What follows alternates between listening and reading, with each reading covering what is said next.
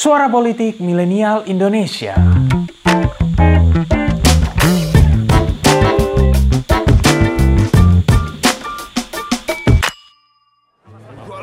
Cuma survei aja, cuma masih awal begitu. Kalau kalau di PDI Perjuangan tuh kalau di survei jangan GR. Mobilitas tuh Pak yang 2004. Eh, eh lah mbok ngurusi mudik sik wae Mas. Kuwi.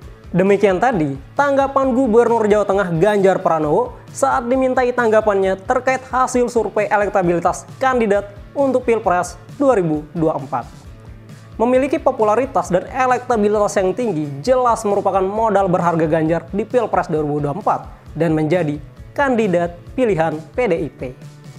Hasil survei dari Lembaga Survei Indonesia atau LSI pada Februari lalu menempatkan elektabilitas Ganjar sebesar 15,4 persen, hanya kalah dari Prabowo Subianto di posisi pertama. Pilpres 2024 memang menjadi pertarungan bebas dengan tidak adanya petahana besar kemungkinan kontestasi akan diisi oleh nama-nama segar. Sejak 2019 lalu, berbagai survei terkait kandidat telah bermunculan. Sampai saat ini, setidaknya terdapat tiga nama yang selalu menempati posisi teratas, yakni Prabowo Subianto, Anies Baswedan, dan Ganjar Pranowo. Terkhusus nama terakhir, Ganjar tampaknya tengah berada di posisi dilematis. Betapa tidak, kendati elektabilitasnya tinggi dalam berbagai survei, PDIP disebut-sebut tidak menjadikannya sebagai opsi utama untuk diusung di Pilpres 2024. Pandangan ini disampaikan oleh berbagai pengamat politik, misalnya Ujang Komarudin, yang menyebut telah mendapat informasi dari internal PDIP bahwa ada bahasa tubuh terkait tidak adanya restu dari Ketua Umum PDIP Megawati Soekarno Putri. Sekalipun demikian, memang masih terlalu dini untuk menilai apakah PDIP benar-benar akan menutup pintu untuk pencalonan Ganjar. Jika benar masalah utama Ganjar ada pada restu Megawati, apakah itu menjadi penegas atas tesis bahwa PDIP telah berubah menjadi partai terah Megawati? Lalu, persoalan apa yang sekiranya membuat Ganjar sulit mendapatkan restu dari Presiden kelima RI tersebut? Sebelum lanjut, pesan sponsor terlebih dahulu. Pinter Politik baru saja menerbitkan seri e-book. Sudah ada tiga edisi, yakni Membaca Politik Jokowi, Membaca Politik Luhut, dan Jalan Politik Prabowo.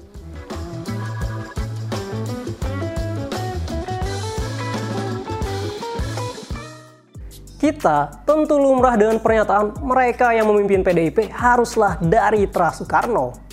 Ini misalnya disebutkan oleh Markus Messner dalam tulisannya Indonesia 2009 Election, Populism, Dynasty, and Consolidation of Party System.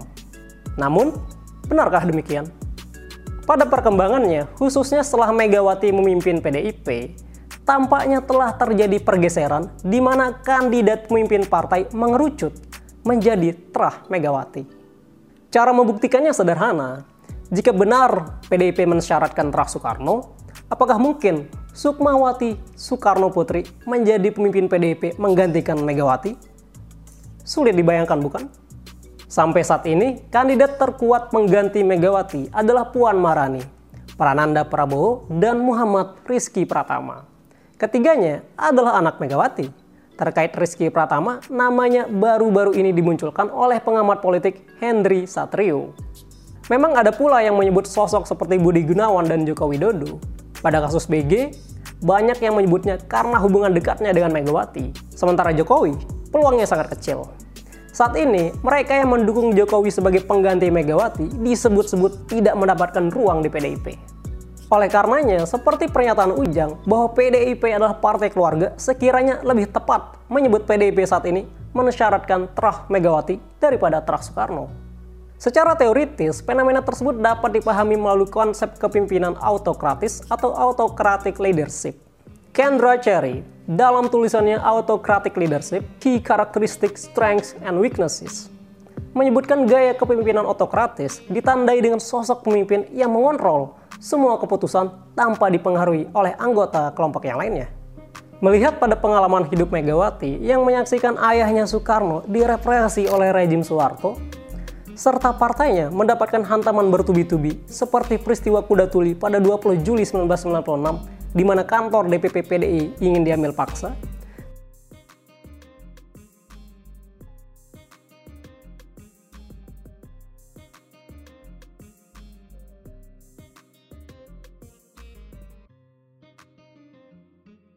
Sangat wajar sebenarnya jika Megawati menjadi pemimpin autokratis yang disebut-sebut memiliki trust issue. Megawati disebut sulit percaya dengan orang lain, khususnya orang baru. Persoalan tersebut dapat dipahami melalui personal contract theory. Kendra Cherry dalam tulisannya Personal Contract Theory Overview menyebut setiap individu mengembangkan konstruksi pribadi atau cara pandang personal tentang bagaimana dunia bekerja. Mengutip psikolog George Kelly, setiap individu dipercaya mengembangkan sekumpulan konstruksi pribadi yang pada dasarnya merupakan representasi mentalnya yang digunakan untuk menafsirkan peristiwa. Mengacu pada personal construct theory, dengan pengalaman Megawati yang melihat ayah dan partainya direpresi, sangat wajar kemudian Megawati mengalami trust issue dan menjadi pemimpin yang autokratis. Setiap keputusan PDIP harus atas restu Megawati. Sekarang persoalannya menjadi menarik. Jika keputusan PDIP berkutat pada restu Megawati, mudah untuk menyimpulkan bahwa Ganjar tampaknya dianggap oleh Megawati tidak menunjukkan loyalitas, sehingga enggan untuk diusung di Pilpres 2024. Jika itu benar, mengapa hal ini bisa terjadi? Selaku politisi yang telah lama menjadi kader PDIP, Ganjar seharusnya sangat paham gaya kepemimpinan Megawati dan bagaimana cara kerja di tubuh PDIP. Julie Beck dalam tulisannya People Want Power Because You Want Autonomy, tampaknya dapat menjawab keganjilan tersebut. Mengutip studi gabungan dari University of Cologne, University of Groningen, dan Columbia University, Beck hendak menjawab pertanyaan, apakah kekuasaan itu adalah influence atau pengaruh atau sebagai otonomi? Pertanyaan penelitiannya adalah antara kondisi dapat memengaruhi atau mengontrol orang lain dengan kondisi berotonomi atau terbebas dari kontrol orang lain, mana yang lebih memuaskan hasrat individu akan kekuasaan? Dari berbagai eksperimen yang dilakukan, hasilnya menunjukkan hasrat kekuasaan partisipan ternyata lebih terpuaskan dengan kondisi berotonomi daripada kondisi mengontrol orang lain. Jika temuan tersebut berlaku universal, mudah untuk menyimpulkan saat ini Ganjar ingin berotonomi atau terlepas dari bayang-bayang Megawati dan PDIP untuk memenuhi ambisinya maju di gelaran Pilpres 2024. Bau-bau persoalan ini sebenarnya telah terlihat dalam pemilihan Bupati Purbalingga 2020 lalu. Saat itu, alih-alih mendukung pasangan Dias Hayuning Pratiwi dan Sudono yang menjadi jagoan PDIP, Ganjar justru mendukung ada iparnya Jaini Makarim yang menjadi wakil dari Muhammad Sulhan Fauzi. Pilbub Purbalingga juga disebut-sebut sebagai awal dari keretakan hubungan Ganjar dengan PDIP. Jika benar sulit mendapatkan restu dari Megawati, Sebelum 2022 nanti, Ganjar harus berlabuh ke partai lain jika ingin maju di Pilpres 2024. Ada dua partai yang layak dipertimbangkan, yakni Partai Golkar dan Partai Nasdem. Keduanya adalah partai besar dengan mesin logistik yang besar, namun memiliki persoalan pada minimnya kader prominent.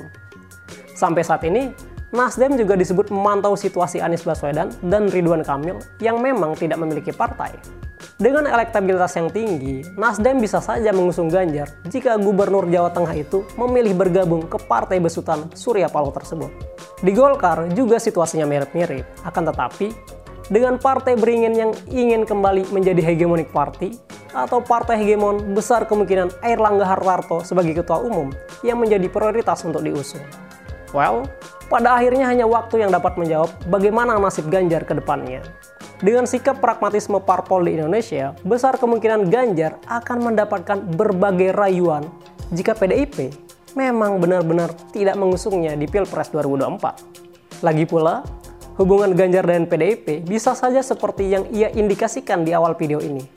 Di PDI Perjuangan, kalau disurvei, jangan GR.